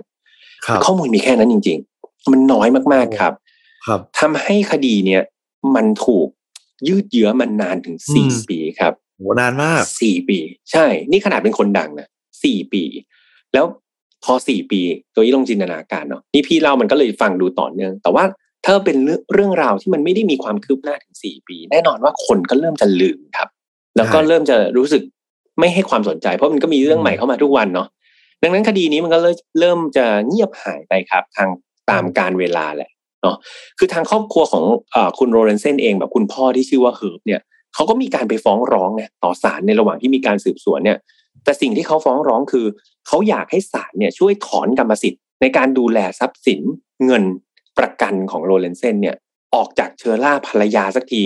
คือต้องบอกว่าโรเลนเซนเนี่ยเขามีประกันชีวิตอยู่ครับครับ วงวงเงินอยู่ที่หนึ่งล้านเหรียญหนึ่งล้านเหรียญคือสามสิบกว่าล้านตัวอีเยอะไหมเยอะมากนะครับ เยอะมากๆ ซึ่งในพินัยกรรมเนี่ยเขาเขียนว่าเขามอบให้ลูกหกคน เพราะว่าเขาหย่ากับภรรยาแล้วไงแต่เนื่องจากลูกหกคนเนี่ยตามกฎหมายคือยังไม่บรรลุนิติภาวะอ่าดังนั้นภรรยาครองแทน ใช่ถูกต้อง ผู้ปกครองก็เลยมีหน้าที่ในการที่จะอ่าเป็นคนดูแลทรัพย์สินไปก่อนอืมเนาะเพียงแต่ว่าเธอไม่ได้ดูแลเฉยๆครับ เธอเอามันไปใช้ เธอเอามันไปใช้ด้วยใช่คือใช้กันมือเติบเลยนะครับ มีการไปสืบมาจากคุณพ่อเนี่ย เขาไปเช็คแบบกับ ธนาคารมาเนี่ย ปรากฏว่าสี่ปีหลังจากที่โรนเซนเสียชีวิตไปเนี่ย เงินหนึ่งล้านเหรียญนะครับ มันเหลือแค่ห้าหมื่นเหรียญนะครับเออเก้าแสนห้าหมื่นเหรียญเนี่ยถูกเชอร่าแบบผลาญไปจนหมดเลย และโอ้เหลือแค่ห้าหมื่นเหรียญในบัญชีที่เขาจะยกให้ลูกหกคนเท่านั้นเองเนาะครับแถมถ้าไปดูพฤติกรรมของเชอร่าภรรยาคนเนี่ยในปัจจุบันเนี่ยคือแต่งงานใหม่ไปละมีสามีใหม่ไปละแล้วก็ใช้ชีวิตแบบฟุ่มเฟือยมากอืมๆซื้อบ้านหรู บ้านใหม่นะบ้านหรูเลยครับขับรถหรูนะครับอืมซึ่งทางครอบครัวแบบคุณพ่อคุณเฮิร์บอะพ่อของเรนเซนก็รู้สึกไม่สบายใจถูกไหมแบบใช่เฮ้ยใช่เออมันลูแปกลกชายมากเลยอืมถูกถูกลูกชายตัวเองเสียชีวิตไปมีวงเงินหนึ่งล้านจะมอบให้หลานเนี่ยกลายเป็นหลานยังไม่ทันได้ใช้เลย แม่ของหลานเนี่ยผ่านไปละเก้าแสนห้าเหลืออยู่ห้าหมื่นเออ ถ้าคิดว่าเป็นอย่างนี้ต่อไปคือหลานยังไม่ทันบรรลุนิติภาวะ เงินหมดแน่นอนใช่นะครับ นี่คือสิ่งที่คุณเฮิร์บพยายามจะไปฟ้องร้องต่อศาลเนาะอืม ในขณะเดียวกันครับ อีกคนหนึ่งเลยที่เรียกว่าสู้ไม่ถอยกับคดีนี้ ไม่ว่าเวลาจะผ่านไปเนิ่นนานเท่าไหร่เนี่ย ก็คือคุณเดโบราเดโบราก็คือคุณแม่ของโรเลนเซนคนที่โทรไปแจ้งเจ้าหน้าที่ตำรวจเนาะเธอไม่เคยหยุดเลยครับ ที่จะทวงความยุติธรรมให้กับลูกชายของตัวเองเดโบราครับพยายามอย่างหนักมากในการสืบคดีนี้ด้วยตัวเองครับ คือเธอเนี่ยรู้สึกแล้วแหละว่าตำรวจเนี่ยก็ใช้เวลากับคดีนี้เยอะจนเขาอาจจะ ไม่ให้ความสำคัญ แล้วก็ทิ้งคดีนี้ไปทำคดีใหม่ๆ เรียบร้อยไปละเนาะอืมแต่เธอเนี่ยมีความฝันครับ ว่าอย่างน้อยๆเนี่ย ก่อนที่เธอจะตายไปเนี่ย เธอขอลากตัวคนร้ายที่มาฆ่าลูกชายเธอเนี่ยเข้าคุกไปรับแบบรับผิดให้ได้ นี่คือสิ่งที่เธอแบบสัญญาไว้กับตัวเธอเองว่าก่อนตายเธอต้องทำให้ได้ นะครับ เธอพยายามไปหาข้อมูลต่างๆครับ ไปจ้างนักสืบเอกชนส่วนตัวคือทำทุกอย่างเท่าที่จะทำได้ พยายามจะไปหาตำรวจบ่อยๆนะเพื่อไม่ให้ตำรวจเนี่ยลืมคดีนี้ พอเวลาเธอได้ข้อมูลอะไรมาใหม่ ๆ เจอข่าวสารอะไรใหม่ ๆ หรือมีคนเขียนคอลัมน์หรือว่านักสืบอะไรที่ให้เธอมาเธอเอาไปให้ตำรวจเรื่อยๆเลยครับ เพื่อกระตุ้นไม่ให้ตำรวจเนี่ย หยุดทำงานนี้ และดูเหมือนความตั้งใจของเธอจะสำเร็จผลจริง ๆ ครับโจยี่ ก็คือวันที่ 9 พฤศจิกายนปี 2017 เนี่ย หรือว่า 7 ปีแล้วเนี่ยจากการจากไปของโรเลนเซนเนี่ย 7 ปีคุณแม่ไม่เคยหยุดเลย เจ้าหน้าที่ตำรวจครับ ได้รายงานว่ามีการค้นพบอาวุธปืน ที่คาดว่าจะเป็นปืนชนิดเดียวกับที่ใช้ในการยิงโรเลนเซนเนี่ยแหละอ่าเป็นแบบนั่นนะครับสิบเอ็ดนัดครับ ซึ่งพวกนี้เขาก็จะดูได้จากกระสุนเนาะหรือว่าลักษณะของอ่าของของอ่าลูกปืนอะไรพวกนี้แหละอืมมันมันก็จะสามารถที่จะสืบได้อยู่ ปืนนี้ครับไปเจอในทะเลสาบที่เมืองวอลนัทนะครับ รัฐมิสซิสซิปปีคือแบบไปทิ้งไกลมาก ไปที่ทิ้งเจอไกลได้ยัมางกไงอยากรู้เลยครับ อันนี้คือเขาไม่ได้มีระบุในในเนื้อหาที่พี่เจอเนาะแต่ว่ามันเป็นการพยายามรวบรวมข้อมูลเหมือนเส้นทางเอ่อที่แบบโรเลนเซนได้ไป แล้วก็นักสืบเอกชนเอยหรือว่าข่าวพวกคอลัมนิสต์เนี่ยอืมที่เขาเขียนออกมาเนี่ยเขาพยายามที่จะไปแกะเส้นทางก็ไปสืบแบบตามหาหลักฐานตามเส้นทางต่างๆ ซึ่งมันใช้เวลาถึงเจ็ดปีครับถึงจะมาเจอปืนอันนี้ได้เนาะคราวนี้ปืนเนี่ยมันคือกลายเป็นหลักฐานสำคัญ หลังจากที่เขาไปทำการพิสูจน์แล้วว่าเฮ้ยนี่แหละคือปืนที่ใช้ในการสังหารโรเลนเซนจริง ๆ พอได้ปืนมาคราวนี้ทุกอย่างมันเริ่มประติดประต่อครับ แล้วมันเริ่มที่จะง่ายแล้วในการสืบสวนเพราะได้อาวุธเด็ดมาแล้วไงเริ่มจากปืน พอได้ปืนมาเนี่ย แน่นอนว่าปืนเป็นปืนที่ลงทะเบียนไว้ครับ ไม่ใช่ปืนเถื่อน มันต้องมีเจ้าของอ่าครับมันต้องมีเจ้าของ พอไปสืบหาเจ้าของเจ้าของคือคนที่ชื่อว่าบิลลี่เลเทอร์เนอร์เขาคือใครครับเขาคือใครเขาเป็นเจ้าของธุรกิจครับ แล้วก็เป็นคนดูแลโบสถ์อ่าแห่งหนึ่งในเมมฟิสอืมโบสถ์แห่งนี้มีความสำคัญยังไง โบสถ์แห่งนี้เป็นโบสถ์ที่เชอร่าภรรยาของโรเลนเซนเนี่ยไปประจำครับ เรียกว่าเป็นสถานที่ที่แบบไปกันบ่อยมากเลยอ่าคราวนี้ดูแล้วบิลลี่คนนี้อาจจะ มีความสัมพันธ์กับเชอร่าอืมหรือเปล่าอืเริ่มมีการโยงกันตำรวจครับทำการเค้นและสอบปากคำบิลลี่เทอร์เนอร์อย่างหนักเลยนะอืมในที่สุดครับ เขาบอกว่าเขานี่แหละ คือคนยิงโรเลนเซนจริง ๆนะครับ แต่ว่าเขาไม่ได้มีความแค้นกับโรเลนเซนนะเขาทำไปเขามีคนจ้างเขา และคนที่จ้างเขาก็ไม่ใช่ใครอื่น คือเชอร่าภรรยาของเขานั่นเองครับเอ้ยโอ้โห ทุกอย่างเริ่มคลี่กระจายเนาะเออ ว่าเนี่ยเชอร่าได้มีการจ้างวานเขาให้ไปเก็บโรเลนเซนเนี่ยตั้งแต่ตอนสมัยโรเลนเซนอยู่ที่แอตแลนตาแล้วถ้าโจอี้จำได้นะตอนนั้นที่พี่เล่าให้ฟัง ยังอยู่ที่แอตแลนตาแล้วบินกลับมาที่เมมฟิสจะไปเก็บที่แอตแลนตา แต่ปรากฏว่าเก็บไม่สำเร็จครับ แบบจังหวะไม่ได้ เออจนกระทั่งบินมาที่เมมฟิสเนี่ย กลายเป็นสถานที่ที่เขาแบบชำนาญแล้วเพราะว่าเออ คุณบิลลี่คนนี้เขาเขาเป็นคนเมมฟิสเนาะดังนั้นคือเขาจะชำนาญพื้นที่ตรงนี้ ดังนั้นในการที่จะสังหารโรเลนเซนนี่ง่ายมากอยู่ในทีมที่ตัวเองชำนาญเออดังนั้นก็เลยสำเร็จตามแผนนะครับ สามารถที่จะสังหารโรเลนเซนได้ที่เมมฟิสนั่นเอง ดังนั้นจากหลักฐานและปากคำทั้งหมดเนี่ย เจ้าหน้าที่ตำรวจก็เลยรีบรุดหน้าครับ ไปทำการรวบตัวเชอร่าทันทีนะครับอืม เรียกว่าตอนนี้เธอจำนวนด้วยหลักฐานครับ แล้วก็เธอก็ต้องยอมรับแหละตามสภาพว่าเธอเนี่ยเป็นคนจ้างวานจริง ๆ แล้วก็เธอเนี่ยแหละ เป็นคนที่เอาปืนไปทิ้งในทะเลสาบแห่งนั้นด้วยตัวเธอ อืม แต่อย่างไรก็ดีครับ เธอเธอใช้ทนายนะคุณเชอร่าใช้ทนาย แล้วทนายก็พยายามที่จะอ้างว่าเฮ้ยทั้งหมดที่เธอทำเนี่ย เธอทำเพื่อป้องกันตัวเองนะเพราะว่าโดนซ้อมใช่ไหมครับถูกเขาบอกว่าเชอร่าเนี่ยมีอาการทางจิตด้วยซ้ำที่แบบเป็นโรคแบบกลัวโรเลนเซนมากๆ คือเธอเนี่ย จะถูกโรเลนเซนแบบทำร้ายแทบทุกครั้งที่เจอหน้าครับ คือต่อให้หย่าขาดไปแล้วโรเลนเซนกลับมาก็จะหาเรื่องทำร้ายเธอตลอด จนเธอเนี่ย รู้สึกว่าเธอจะต้องใช้ชีวิตที่ทนถูกซ้อมแบบนี้ไปอีกนานเท่าไหร่ล่ะ นี่คือคำคำถาม แล้วก็เป็นสิ่งที่ทนายเนี่ยพยายามจะบอกเรียกร้องความเป็นธรรมให้กับเชอร่าเนาะครับ แต่เหมือนคำค้านนี้มันก็ไม่เป็นผลครับ คือ มันไม่มีเหตุผลใดๆที่เราจะต้องไปฆ่าใครเนาะเพียงแค่เราถูกทำลาย มันยังมีวิธีอื่นๆนะครับ ในการที่จะจัดการปัญหานี้ได้ ดังนั้นในที่สุดครับวันที่ 25 กรกฎาคมปี 2019 เนี่ยศาลก็เลยพิพากษาครับให้เชอร่าไรท์คนนี้มีความผิดจริง ๆ แล้วก็ถูกจำคุกทั้งหมด 30 ปีครับโอ้โอ้โหนี่แรงจูงใจก็คือมาจากการที่ทนไม่ไหวที่โดนซ้อมนั่นเอง ใช่ครับใช่แล้วก็เป็นคนที่วางแผนทั้งหมดเลย ซึ่งคดีนี้เอาจริง ๆ ไม่มีใครที่ดีใจไปกว่าคุณเฮิร์บแล้วก็คุณเดโบรานะครับพ่อแม่ของคุณเรนเซนที่แบบพยายามแล้วก็อดทนต่อสู้จนกระทั่งจับคนร้ายได้ ดังนั้นถ้ามามองจริงๆโรเลนเซนเนี่ยเขามีความเป็นนักกีฬาที่ได้พื้นฐานมาจากคุณพ่อเนาะที่เป็นนักกีฬา แต่พี่เชื่อว่าหัวใจของเขาอะมาจากคุณแม่นะอืมอืมคุณแม่ที่ไม่เคยยอมแพ้ เจ็ดปีเนี่ยในการช่วยกันสืบสวนแล้วก็จับตัวคนร้ายได้เนี่ย มันคือหัวใจนักสู้จริง ๆ มันคือหัวใจของนักกีฬาจริงๆเนาะที่ไม่ยอมย่อท้อต่อความใช่ใช่พี่ว่าเป็นอะไรที่แข็งแกร่งมากๆนะครับ ดังนั้นเพื่อนๆเองก็เหมือนกัน ผมเชื่อว่าถ้าใครกำลังเจอปัญหาอะไรอยู่เนี่ย หัวใจจิตใจเป็นเรื่องที่สำคัญมากนะครับ ดังนั้นก็อยากให้ทุกคนเนี่ยมีหัวใจที่เข้มแข็งนะครับ แล้วก็ผมผมและน้องโจอี้และทุกคนเชื่อว่าเราจะผ่านทุกเรื่องไปได้ด้วยกันนะคใช่รับครับ ก็ปิดคดีนี้ไปแบบแม่คมๆแล้วแล้วบอกไม่โหดพี่แฮมโอ้โหโหดเหรอไม่โหด ยิงเงินสิบเอ็ดนัดฝังกันเปื่อยเละโอ้โหไม่โหดเลยเออไม่โหดครับเอออืมครับแต่ก็ก็แบบฟังจากที่พี่แฮครัมบเล่าแล้วผมก็คิดนะว่าแบบเออภรรยาเขาคงแบบคับแค้นใจมากๆเลยนะพี่เนาะแบบพอพี่แฮมเล่าว่าแบบเอ่อด้วยความที่คุณโลเรนเซนเนี่ยเขามีความสนิทชิดเชื้อกับแบบ แก๊งมาเฟีย แก๊งค้ายาอะไรเงี้ยแล้วแบบการที่พามาที่บ้านมันมัน ผมว่ามันน่าจะมีแบบความสัมพันธ์หรือว่าสิ่งที่มันเจออะไรแบบเนี้ยมานานมากจนแบบ มันทนไม่ไหวหรือว่าคิดอะไรไม่ออกจริงอะอืมครับบางบางคนมันอาจจะคิดอะไรไม่ออกจริงแล้วก็แบบคงแค้นมากเลยอะไรประมาณนี้แหละ ถึงตัดสินใจทำแบบนี้ไป แต่ก็อย่างที่พี่แอมบอกว่า ทุกอย่างมันมีวิธีแก้ปัญหาที่มันดีกว่านี้เนาะอย่างเช่นแบบการไปแจ้งตำรวจหรือว่าแบบ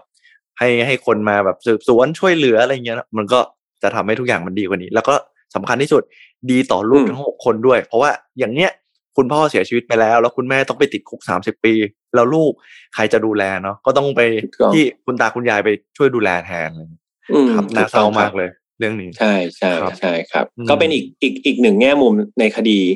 ที่ครับสอนเราได้เยอะเลยพี่ว่ามันมีหลายแกนมากๆ ในการใช่ใช่ในการที่เราฟังคดีแบบนี้เนาะใช่อืมแต่สำคัญที่สุดคือโหดเหมือนเดิมครับพี่ครับโหดเหมือนเดิมยังโหดเหมือนเดิมโหดเหมือนเดิมครับอะอ่า ทีนี้อะงั้นมาฟังของโจอี้บ้างดีกว่าครับ ผมฟังเรื่องพี่แฮมไปแล้วพี่แฮมเนี่ยเล่าเรื่องราวของนักบาสเกตบอลนะครับ วันนี้เนี่ยผมครับเตรียมเรื่องราวของนักกอล์ฟมาฝากครับ แต่ว่าอืมเป็นนักกอล์ฟสุภาพสตรีครับเออผมเล่าให้ฟังเลย เมื่อวันที่ 17 กันยายนปี 2018 ครับเออมีเหตุการณ์สะเทือนขวัญที่ดังไปทั่วโลกเลยนะครับ ก็คืออืมทั้งวงการกีฬาวงการ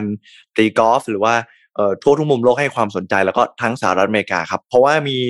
นักกอล์ฟชาวสเปนวัย 22 ปีครับเธอคนนี้ชื่อว่าเซเลียบากินนะครับเป็นถึงเจ้าของแชมป์ European Ladies Amateur Championship ครับแล้วก็ได้รับรางวัลนักกอล์ฟดาวรุ่งยอดเยี่ยมแห่งปีในปี 2018 ของมหาวิทยาลัยไอโอวาสเตทอีกด้วยครับ เธอถูกฆาตกรรมครับพี่แฮมที่สนามกอล์ฟแห่งหนึ่งในไอโอวาประเทศสหรัฐอเมริกา การฆาตกรรมของเธอนั้นโหดเหี้ยมมากๆครับ เพราะว่า เธอถูกฆ่าแล้วก็ข่มขืน ทิ้งคาสนามกอล์ฟที่เธอไปซ้อมทุกวันเลยครับพี่แฮม โอ้วันนี้ผมหาน่ากลัวเรื่องแบบผมพี่แฮมเหมือนกันครับ อืมน่ากลัวน่ากลัวน่ากลัวครับนี่ผมเล่ารายละเอียดให้ฟังก่อนนะครับ ย้อนไปอืมในประวัติของเธอเนี่ย เธอเกิดและเติบโตที่ประเทศสเปนครับ เธอเป็นชาวสเปนโดยแท้เลยครับ แล้วก็ ชื่นชอบการเล่นกอล์ฟตั้งแต่เด็กครับ หัดเล่นตั้งแต่อายุยังไม่ถึงสิบขวบเลยครับพี่แฮมเติบโตมาพร้อมกับพรสวรรค์ครับ แล้วก็เป็นคนที่ขยันตั้งใจมุ่งมั่นในการฝึกซ้อมอยู่เสมอครับ เพราะว่ามีความฝันว่าสักวันหนึ่งเนี่ยจะต้องเป็นนักกอล์ฟหญิงที่มีชื่อเสียงให้จนได้ครับ จนเธอโตขึ้นมาเริ่มอายุ 18 ปีครับ เธอตัดสินใจว่าถ้าอย่างนี้เนี่ยจะต้องไปหาเวทีที่ใหญ่กว่า หรือว่า ไปอยู่ในประเทศที่เต็มไปด้วยนักกอล์ฟแล้วก็จะได้มีคนช่วยฝึกซ้อมต่างๆ ในการเทิร์นโปรเธอเลยตัดสินใจครับ ย้ายมาเรียนครับที่ประเทศสหรัฐอเมริกาครับประเทศที่เต็มไปด้วยนักกอล์ฟชื่อดังครับ หลังจากที่เธอตัดสินใจมาย้ายมาเรียนที่สหรัฐแล้วนะครับ เธอก็เข้าสู่ชมรมการเป็นนักกีฬากอล์ฟแล้วก็เล่นกีฬากอล์ฟอย่างจริงจังครับ ได้รับคัดเลือกให้เป็นนักกีฬาในระดับมหาวิทยาลัยของไอโอวาสเตทครับ จนสุดท้ายอย่างที่เล่าให้ฟังไปว่าเธอก็ได้รับรางวัลนะครับนักกอล์ฟยอดเยี่ยมแห่งปี แล้วก็เป็นแชมป์ European Ladies Amateur Championship ครับ อีกทั้งยังเคยไปแข่งขันนะครับ youth โอลิมปิกที่ประเทศจีนมาแล้วด้วย ก็คือตอนนั้นนี่ถือว่าคนนี้เป็นคนที่อนาคตสดใสน่าจับตามองมาก ๆ เลยเซเรียบากินเธอคนนี้ครับ เรียนอยู่ที่มหาวิทยาลัยนะครับ ปีสุดท้ายแล้วในคณะวิศวโยธาครับ ก็คือโหเพียบพร้อมทุกอย่างครับเรียนเก่งด้วยหน้าตา ชื่อเสียงต้องครับพี่แฮมความสามารถเรียนเก่งคือ แล้วก็เป็นที่รู้จักป๊อปปูล่าในหมู่เพื่อน แล้วก็ผู้ชายด้วยกันก็ชอบเธอเพราะว่าเธอหน้าตาดีมากครับพี่แฮมอย่างที่เล่าให้ฟังไปครับว่า กิจวัตรทุกวันประจำของเธอเนี่ย เธอจะตื่นตั้งแต่เช้ามืดครับพี่แฮมเพื่อไปฝึกซ้อมกอล์ฟคือถ้าใครที่เคยเล่นกอล์ฟเนี่ยคือเขาจะชอบไปเล่นเช้าเลยเนาะไม่ก็อืมแบบไปบ่ายเย็นๆเพราะว่าอากาศมันจะร้อนในการไปออกรอบแต่ส่วนใหญ่ที่เจอก็คือ จะไปเล่นตั้งแต่เช้าเลย เพราะว่าแดดครับตอนเช้ามันดีครับไม่ร้อนมากครับอืม เธอไปอืมซ้อมที่สนามที่มีชื่อว่า Go Water Golf Link นะครับ ในเมืองไอโอวานะครับ แต่ว่าเธอก็ไม่รู้เลยครับว่าวันที่เธอไปซ้อมเนี่ยวันที่16ก่อนหน้าวันที่เกิดเหตุหนึ่งวัน จะเป็นวันที่เธอได้ซ้อมเป็นวันสุดท้ายครับ เพราะว่าอืมคืนนั้นครับพี่แฮมเธอไม่ได้กลับบ้านเนี่ยครับเธอหายอืมตัวไป แล้วก็ไม่มีใครพบเห็นหรือพบเจอเธอเลย ครอบครัวเธอตอนนั้นครับ ก็ พยายามโทรหาเธอ ว่าจะทำอะไรอยู่ที่ไหนหรือว่าหายไปไหนทำไมยังไม่กลับบ้านเนี่ยครับ แต่ว่าโทรเท่าไหร่ก็ไม่มีคนรับสายครับพี่แฮมไม่ได้มีการส่งข้อความบอกในครอบครัวว่าเออจะไปไหนจะไปทำธุระหรือทำอะไร คือทุกอย่างก็เริ่มมีความผิดปกติ แต่ว่าเวลาโดยรวมอะครับพี่แฮมมันยังไม่ถึง 24 ชั่วโมงในการแจ้งความคนหาย แล้วก็ทุกคนก็ยังพยายามมองในแง่ดีครับว่า เธออาจจะไปแฮงเอาท์บ้านเพื่อนหรือว่า ไปนอนบ้านเพื่อน ด้วยความที่อายุ 22 แล้วฝรั่งก็มองว่าเรื่องนี้เนี่ยโตแล้ว แล้วก็เป็นเด็กที่มีประวัติเรียนดี เออกีฬาเด่นอะไรอย่างเงี้ยแบบ เป็นเป็นเด็กที่รู้ว่าตัวเองควรทำอะไรก็เลยไม่มีใครเป็นห่วงอะไรมากนะครับ แต่ว่ากว่าที่จะมีคนไปพบเธอครับ ก็เป็นช่วงเช้าของวันที่ 17 กันยายนครับ เวลา 10โมงอืม24 นาทีครับพี่แอมตำรวจเนี่ยได้รับแจ้งเหตุว่ามีคนพบถุงกอล์ฟที่ไม่มีเจ้าของเนี่ย ตกอยู่ในสนามแห่งนั้นครับ อยู่ที่อืมเก้าครับ ซึ่งเป็นสนามเดียวกันกับที่เซเรบากินคนนี้นั่นแหละครับ ไปซ้อมอยู่เป็นประจำครับตำรวจก็ไปถึงก็สำรวจถุงกอล์ฟครับ แล้วก็พบว่าอ้าวนี่มันของเซเรียนี่ ก็ได้มีติดต่อครอบครัวครับ ครอบครัวก็บอกว่าเซเรียหายตัวไป ทีนี้เนี่ยมันก็เริ่มเกิดความสงสัยว่า เอ๊ะปกตินักกอล์ฟที่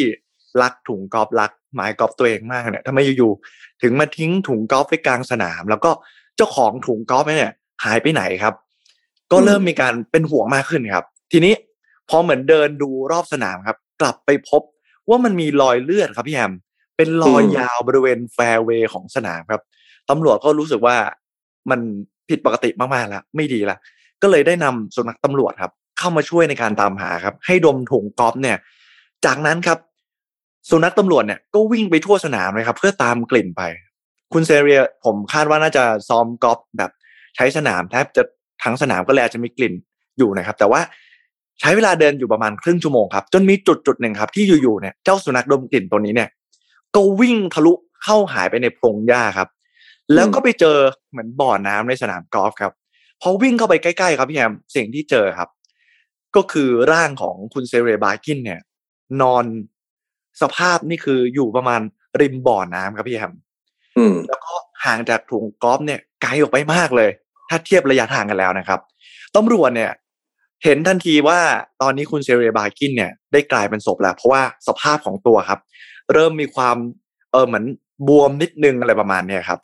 ตำรวจอืมสังเกตเห็นเสื้อผ้าของเธอครับหนึ่งเลยก็คือ เธอไม่ได้ใส่เสื้อครับ ใส่เป็นเพียงแค่ sports bra ครับ ส่วนกระโปรงตีกอล์ฟของเธอครับ มีร่องรอยฉีกขาดครับ เหมือน มีร่องรอยของการต่อสู้เกิดขึ้นครับ อืมตรวจร่างกายครับ ตั้งแต่บริเวณศีรษะ คอแล้วก็ลำตัวรวมไปถึงขาเนี่ย มีแผลครับพี่แฮม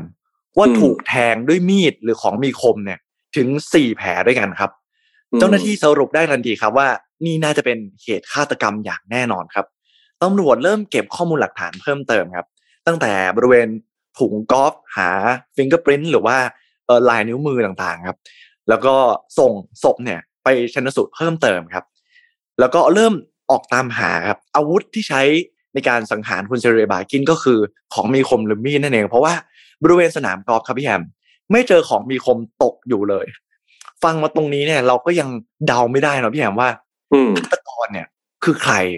แล้วฆ่าอืมเขาทำไมแล้วเป็นเพราะสาเหตุแรงจูงใจอะไรใช่ไหมครับพี่แฮมใช่ข้อหลัมูงลจากยังนั้นน้อยครับมาก อืมใช่ข้อมูลมันน้อยมากครับ หลังจากนั้นครับ พอตำรวจได้ นำศพเนี่ยไปชนสูตรครับก็พบหลักฐานเพิ่มเติมครับว่ามันมีร่องรอยการต่อสู้จริงครับมีความเขียวช้ำบริเวณลำตัวครับ แล้วก็อย่างที่บอกว่ามีแผลในร่างกายเนี่ยสี่จุดของเออโดนเอาของมีคมแทงเข้ามาครับ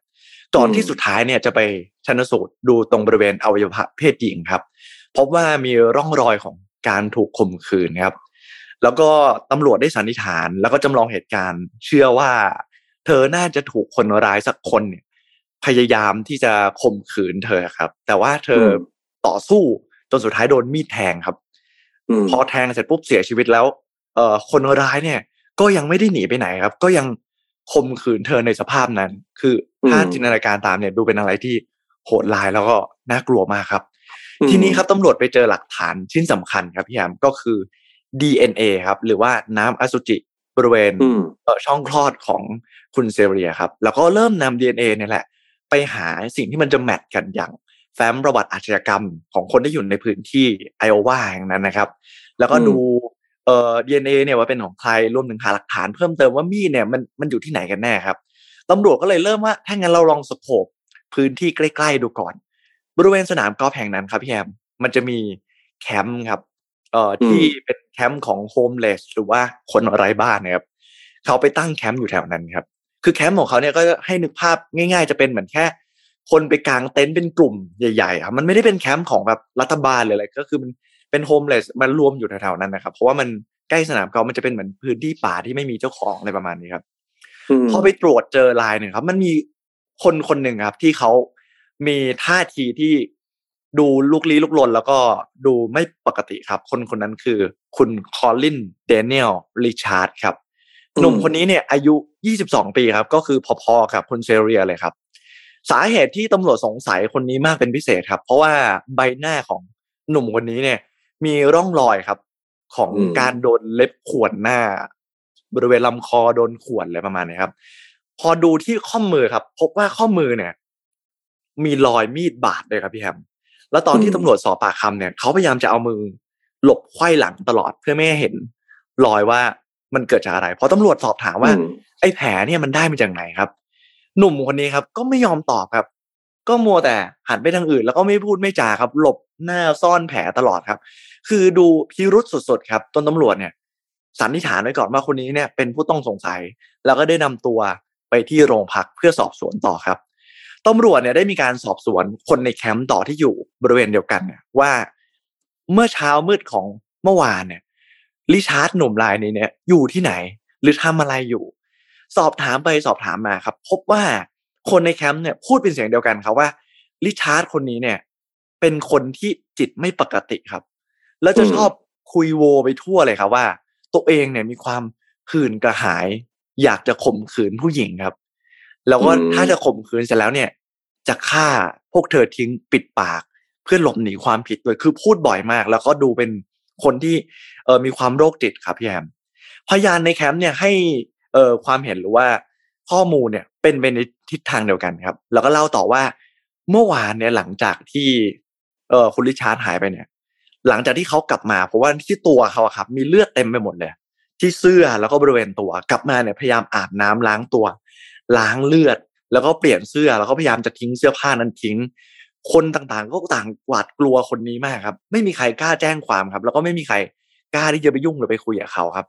ตำรวจก็เลยเข้าไปในเต็นท์ของหนุ่มคนนี้ครับริชาร์ดไปค้นต่อครับ จนไปเจอกระเป๋าเป้สีดำใบหนึ่งครับพี่แอมพอเปิดกระเป๋าเป้ใบนั้นออกมา พบว่ามีกางเกงขาสั้นสองตัวครับ ที่เปื้อนเลือดอยู่ แล้วก็ไปเจอหลักฐานชิ้นสำคัญครับ นั่นก็คือ อาวุธมีดครับ แต่เป็นมีดถึงสองเล่มด้วยกัน ในมีดที่มีขนาดไซส์เดียวกัน แล้วเป็นมีดเปื้อนเลือดด้วยครับตำรวจเนี่ยก็สอบถามเพิ่มเติม แล้วก็พยายามเค้นเอาความจริงให้ได้ แต่ก็ไม่ได้รับข้อมูลหรือไม่ได้รับความร่วมมือใด ๆ เลยครับ พยานยังเล่าต่อว่า เมื่อช่วงเช้ามืดเนี่ย เห็นริชาร์ดเนี่ยจู่ๆก็ถือมีดครับ แล้วก็เดินไปเดินมา แล้วก็เดินหายไปกับมีดเนี่ยแหละครับ พอไปดูกระเป๋าสีดำที่ไล่ฟัง ก็เจอเลือด พอเอา มีดที่มีเลือดเนี่ยไปตรวจสอบ ก็พบว่าเป็นเลือดของคุณเซเรียคือตรงกัน แล้วก็ DNA ของหนุ่มคนนี้เนี่ย กับ DNA ที่เจอเอ่อบริเวณอวัยวะเพศหญิงของคุณเซเรียที่โดนข่มขืนเนี่ย ก็ตรงกันอีกครับ สุนัขดมกลิ่นเนี่ย ก็ดมว่านี่แหละคือกลิ่นเดียวกัน แต่ทั้งนี้ทั้งนั้นครับ หนุ่มคนนี้ก็ไม่ยอมปิดปาก ไม่ยอมพูดไม่ยอมสารภาพใด ๆ ครับ แม้ว่าจะมีหลักฐานและพยานทุกอย่าง มุ่งเป้าไปว่าเขาเนี่ยแหละเป็นคนทำนะครับอพอตำรวจสืบลึกลงไปครับ ไปดู Facebook ของคุณริชาร์ดเนี่ย หนุ่มคนนี้ก็ไปพบว่า คุณริชาร์ดคนนี้เนี่ยมักจะแชร์ข้อมูล หรือว่ารูปภาพหรือว่าข้อความในการเชิญชวนไปฆาตกรรมหรือไปฆ่าคน หรือบางครั้งเนี่ยก็จะมีข้อมูลของการเออชวนไปฆ่าตัวตายกัน ซึ่งก็ดูผิดปกติมากครับ แต่ตำรวจเนี่ยไม่ได้เจอหลักฐานใดๆของการเชื่อมโยงความสัมพันธ์ว่า คุณริชาร์ดกับคุณเซเรียเนี่ยเขาจะรู้จักกันเป็นการส่วนตัวไม่มีหลักฐานตรงนี้เลยตำรวจเลยสันนิษฐานว่า นี่อาจจะเป็นการที่เขาไม่ได้เลือกเหยื่อตั้งแต่แรก แต่ว่าไปเจอคุณเซเรียเนี่ย ตอนเช้ามืดและอยู่เพียงลำพัง เลยด้วยความเอ่อหื่นอย่างที่บอกให้ฟังไปครับ ก็เลยตัดสินใจที่จะเข้าไปข่มขืน แต่สุดท้ายแล้วก็ทำให้มีการฆาตกรรมกันเกิดขึ้นครับ พอนำเรื่องราวข้อมูลทั้งหมดครับ ส่งไปถึงชั้นศาลครับให้อายการส่งฟ้อง แล้วก็หลักฐานพยานทั้งหมดครับ คุณริชาร์ดก็พูดเพียงสั้นๆ กับศาลว่าเขาแม้ว่าเขาจะเรียนจบเพียงแค่เกรดแปดหรือประมาณมสองเนี่ย แต่เขารู้ดีว่าเขามีสิทธิ์อะไรบ้างและเขาจะสู้คดีนี้แบบไม่ยอมครับ สุดท้ายครับเอ่อหลักฐานทั้งหมดที่ตำรวจไปเจอเนี่ย ก็ทำให้เอ่อศาลรวมถึงคณะลูกขุนเนี่ย ตัดสินว่าเขามีความผิดจริงจากสิ่งที่เขาทำแล้วก็ให้เขาเนี่ย ติดคุกตลอดชีวิตครับ พอไปดูข้อมูลเก่าๆครับเอ่อแฟ้มของตำรวจเนี่ยจะมีประวัติของคุณริชาร์ดเนี่ย พบว่าคนคนนี้เนี่ยเคยติดคุกมาแล้วหลายครั้งครับ และก่อนที่จะเกิดเหตุเนี่ยเพิ่งจะพ้นโทษจากเรือนจำเนี่ยมาได้แค่ประมาณสามเดือนเท่านั้นครับ เมื่อปี 2557 ครับ เขาโดนข้อหาทำร้ายร่างกายแฟนเก่าครับ แถมยังมีข้อหาขโมยรถบรรทุก ไปขับแล้วก็ไปชนรถคนอื่น เผาบ้านตัวเอง หรือว่าแม้กระทั่งเอาไม้เบสบอลเนี่ย ไปฟาดกระจกที่อยู่ในปั๊มครับแล้วก็เข้าไปขโมยของในรถคนอื่น หรือว่าเออจะพกมีดยาวพกอาวุธตลอดเวลาคือเหตุการณ์ของหนุ่มรายนี้ก็คือทำอะไรหลายอย่างเยอะมาก แล้วก็ยังมีไปปล้นร้านสะดวกซื้อคือโชคโชนมากๆเลยครับ แล้วก็หลังจากที่มีข่าวการเสียชีวิตออกมาเนี่ยเอ่อที่คุณเซเรียเสียชีวิตเนี่ยก็มีผู้คนออกมาแสดงความเสียใจต่อการจากไปเยอะมากๆเลย ทั้งแฟนกีฬาทั้งเเพื่อนสนิทนะครับ พ่อแม่เขาหรือว่าครอบครัวเนี่ยต่างเสียใจมากๆรวมถึงหนึ่งในนั้นก็คือคริสตินมาเทนนะครับ เป็นหัวหน้าผู้ฝึกสอนซึ่งสนิทกับเธอมากๆครับ แต่ว่าในวันนั้นเช้าวันนั้นเนี่ย คุณคริสตีมาเทนเนี่ยไม่ได้ไปด้วยครับ ก็เลยรู้สึกเสียใจว่า เออ ถ้าตัวเองได้ไปช่วยฝึกซ้อมในวันนั้น ก็อาจจะไม่มีเหตุการณ์แบบนี้เกิดขึ้น แล้วเธอก็กำลังจะเรียนจบปริญญาตรีเรียนในเอ่อ ปปีสุดท้ายแล้วด้วยวิศวะโยธา แต่ว่าเจอแบบนี้ขึ้นก็น่าเสียใจแล้วก็เศร้ามากมันเป็นการสูญเสียที่ยิ่งใหญ่ที่ไม่มีอะไรสามารถมาทดแทนได้เลย นี่ก็เป็นเหตุการณ์ที่เกิดขึ้นของคุณเชเรียบากินครับ ซึ่งสันนิษฐานกันว่าเอ่อคนที่เป็นคนทำอะครับ ผมเชื่อว่าเขาน่าจะมีความผิดปกติทางจิตอะไรบางอย่างครับคุณริชาร์ดนี่ก็เป็นเรื่องราวที่เอามาฝากครับพี่แอมอืม คือฟังแล้วพี่รู้สึกน่าเศร้าอย่างหนึ่งยังไงรู้ไหมเฉย คือพอ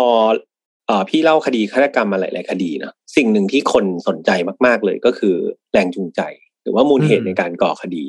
แต่ทุกทุกครั้งเนี่ยส่วนตัวพี่เนี่ย พี่จะรู้สึกว่าพี่จะเศร้าเป็นพิเศษพอเวลาเอ่อเหยื่อที่ถูกทำร้ายเนี่ย เขาไม่ได้มี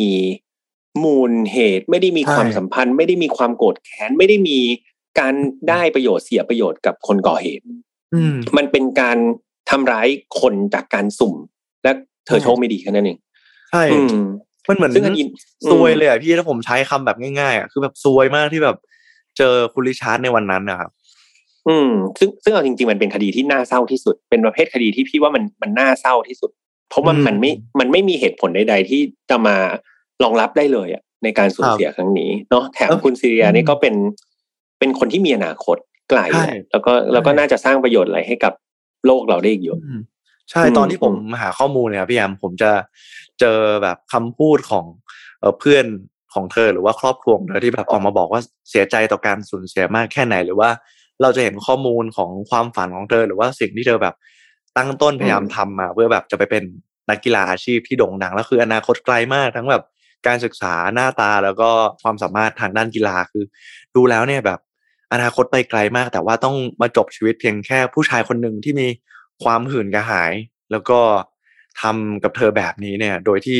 มันไม่มีอะไรสามารถมาทดแทนหรือว่าย้อนเวลากลับมาแก้ไขเรื่องพวกนี้ได้เลยครับน่าเสียดายมากอืมใช่ จริง ๆ มันมีประเด็นที่น่าชวนคุยในคดีของของโจอี้หลายประเด็นเลยแต่ว่าจุดใหญ่ ๆ เลยที่พี่คิดว่าเราเราน่าจะดึงขึ้นมาได้มาก ๆเลยก็คือ เรื่องของการระมัดระวังตัวเอง คือบนโลกเราบนโลกใบเนี้ย เราไม่คือเราอะรู้ตัวเราเองเนาะว่าเราเป็นแบบไหนเป็นคนยังไงมีความคิดอย่างไร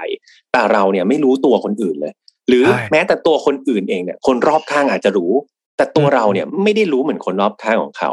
ดังนั้นจากคดีเนี้ยสิ่งใหญ่ๆสองอย่างที่เกิดขึ้นได้คือหนึ่งเนี่ย เราอาจจะต้องช่วยเป็นหูเป็นตากันเนาะถ้าเกิดเราเจอบุคคลที่ดูเป็นอันตรายเนี่ยเขาอาจจะเอ่อถ้าเราคิดกันง่าย ๆ เลยก็คือไอ้คนนี้อันตรายเราไม่ยุ่ง แต่เราไม่รู้เลยนะว่าคนนี้จะไปยุ่งกับคนอื่นหรือเปล่า แล้วใครจะแจ็คพอตที่โดนคนนี้ทำร้ายได้ ดังนั้นการเป็นหูเป็นตาเนี่ยก็เป็นการช่วยอย่างหนึ่ง คือพี่ไม่สามารถพูดได้เต็มปากแบบว่า การที่เราจะไปบอกตำรวจ หรือไปบอกใครต่อใครว่าเฮ้ยคนนี้มันอันตรายเอาจับมันมันคงเป็นไปไม่ได้ อยู่แล้วเพราะถ้าเขายังไม่ได้ทำอะไรผิด แต่อย่างน้อย ลองสังเกตดูก็ได้ครับ แล้วอาจจะมีวิธีอะไรที่แบบสามารถที่จะป้องกันได้ในอนาคตเนาะหรือว่าอาจจะมีการ จับตาดูคนพวกนี้เป็นพิเศษให้เขารู้สึกว่าการที่เขาจะไปก่อเหตุ ไม่ได้เป็นเรื่องง่ายขนาดนั้นเออนี่นี่ประเด็นหนึ่งอืม แต่ประเด็นที่ใหญ่กว่าและสำคัญกว่าก็คือ การป้องกันตัวเองอ๋ออย่างอย่างที่พี่บอกว่าเราไม่รู้เลยว่าใครหน้าไหนอะไร เขาคิดอะไรแบบไหน เขาเป็นคนมีปัญหาทางจิตหรือเปล่า หรือเขาเป็นคนดีปกติ ดังนั้นการป้องกันตัวเองและการไม่ประมาทในการใช้ชีวิตเนี่ยสำคัญที่สุดเลยกับน้องซีเรียเนี่ย เอ่อเธออาจจะคิดว่าเฮ้ยมันเป็นสิ่งที่เธอทำทุกวันอยู่แล้วเนาะแต่ว่าอยากจะเตือนน้องๆหรือทุกคนแล้วกัน คือบางครั้งถ้าเราไม่เจออะไรมันมันก็ปลอดภัยไปแหละ แต่ว่าเราไม่รู้เลยว่าถ้าเราพลาดไปครั้งหนึ่งไปเจอคนไม่ดีหรือว่าไปเจอเหตุการณ์ครั้งหนึ่งเราไม่มีสิทธิ์กลับมาแก้ตัวเลยเนาะดังนั้น เอ่อ การที่ป้องกันตัวเองไว้ก่อน คิดไว้แบบหลาย ๆ สเต็ปแบบอะอยากจะไปตรงนี้อะไม่มีเพื่อนไปหรือเป็นผู้หญิงคนเดียวแบบ แต่ยังไม่ไปก่อนแล้วกันยอมอดใจไม่ไปครั้งนี้ยังมีโอกาสไปครั้งหน้า แต่เราไม่รู้เลยเนาะว่าถ้าการการที่เราเสี่ยงไปครั้งเนี้ย แล้วเราอาจจะโชคร้ายจริง ๆ เนี่ยเราอาจจะไม่มีโอกาสกลับมาแก้ตัวอีกเลยนะครับดังนั้นลองมองโลกในแง่ร้ายมากที่สุดก่อนนะพี่ยามนะว่า ว่ามันอาจจะเป็นอะไรยังไงได้บ้างเนี่ยคือไม่ได้บอกให้ทุกคนมองโลกแง่ร้ายเสมอแต่ว่าเพื่อการป้องกันตัวเอง หรือว่าการลดความเสี่ยงต่างๆ ได้ คือพอพี่แอมพูดเนี่ย ผมก็นึกถึงอีกหนึ่งประเด็นหนึ่งด้วยก็คือ การรักษาความปลอดภัยของสนามกอล์ฟเนี่ย ก็ยังงงนะพี่เนาะว่า เออทำไมถึงแบบปล่อยให้ใครสักคนเนี่ยมันเข้ามาในสนามได้แล้วก็เกิดเหตุแบบนี้ขึ้นในประเทศสหรัฐอเมริกาประเทศที่อาชญากรรมน้อยกว่าประเทศไทยเยอะมากเลยนะ ถ้าเทียบสถิติจริงๆเนี่ยแต่ว่าเราก็พยายามมองในโลกความเป็นจริงว่า เออสนามกอล์ฟมันอาจจะใหญ่มากๆของการดูแลที่ทั่วถึงแล้วก็ ด้วยความที่อยู่ใกล้ป่าการที่ใครสักคนจะแบบโผล่เข้ามาหรือว่าอะไรแบบเนี้ยแล้วแบบพอคุณเซเรียเนี่ยเป็นนักกีฬาด้วย ก็น่าจะแข็งแรงแต่ว่าถ้าเจอแบบคนโรคจิตหรือว่าอะไรที่มันเข้ามาไม่ทันตั้งตัวเนี่ย มันทำอะไรไม่ทันจริงๆนะพี่แฮมเนาะใช่ใช่ใช่ก็ยังไงป้องกันตัวเองดีที่สุดครับ อะไรที่ลดความเสี่ยงได้ ถ้าเรารู้ต้องไปที่จุดเสี่ยงก็ หาเพื่อนไปหรือหาใครที่แบบพอจะไปด้วยได้มันก็ช่วยลดความเสี่ยงให้ยังไงป้องกันตัวเองดีที่สุดนะครับ ก็คิดว่าทุกชีวิตมีค่าแหละ เราไม่อยากจะมาแก้ไขทีหลังเนาะในจุดนี้ใช่ครับก็เป็นเรื่องที่พี่ไม่เคยฟังครับ แล้วก็รู้สึกน่าเศร้าแล้วก็ได้ได้ข้อคิดอะไรเยอะจริงๆ ขอบคุณโจยี่มากๆนะครับสำหรับคดีวันนี้ครับพี่โอเค งั้นก่อนจากกันมีอยากจะฝากฝังอะไรกับรายการ กีฬาไหมครับสำหรับของโจได้ครับ ก็เอ่อถ้าเพื่อนๆวันนี้ที่ฟังกันเราชื่นชอบนะครับ ก็อาจจะลองลองย้อนกลับไปฟังเนาะ EP ที่ผมได้ทำกับพี่แฮมนะครับ collab กันเนาะในเอ่อ Final Foul กับ Sport Journey มาเจอกัน อย่างที่เล่าให้ฟังไปว่าเออกีฬาเด่นเน้นฆาตกรรมลองกลับไปฟังกันดูได้เนาะแล้วก็ขอบคุณสำหรับการติดตามด้วยยังไงก็ฝากรายการของผมด้วยครับ Sport Journeyจะนำเรื่องราวกีฬาที่น่าสนใจมาเล่า หวังว่าจะถูกใจกันจะหาเรื่องราวลึกลับแบบนี้แหละมาฝากกันเพิ่ม เพื่อจะถูกใจทุกคนกันบ้างครับ ครับ โอ้ก็ยังไงลองฟังดูนะครับ น้องโจอี้เป็นคนที่เล่าอะไรก็สนุกนะครับ อยากให้ลองไปฟังกันนะครับสำหรับ Final Foul ครับออกอากาศทุกวันอังคารนะครับ ส่วนสปอร์ตเจอรี่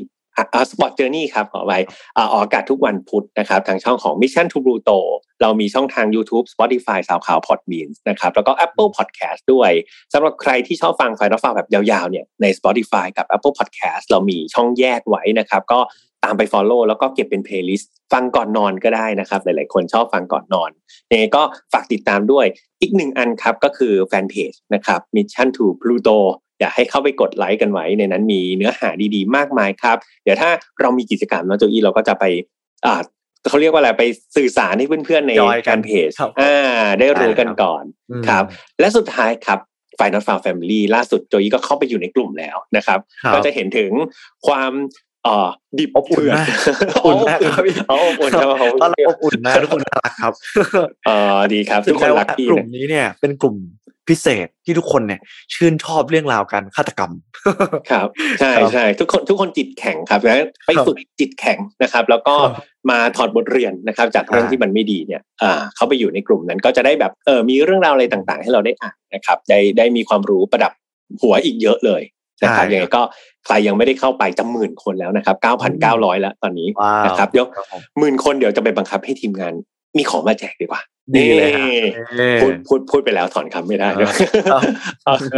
โอเคสำหรับวันนี้ครับ ก็เป็นอีกหนึ่งตอนที่ยาวเนาะจุใจได้ฟังกันสองคดีนะครับยังไงดูแลรักษาสุขภาพ แล้วเจอกันใหม่โอกาสหน้าสำหรับวันนี้ผมและน้องโจอี้ลาไปก่อนนะครับ สวัสดีครับ สวัสดีครับ พบกับเรื่องราวที่คุณอาจจะหาไม่เจอ แต่เราเจอใน f i n a l f a r Podcast Presented by สีจัน Skin Moisture Burst Series ตุนน้ำลึกล็อกผิวชำนาน 72 ชั่วโมง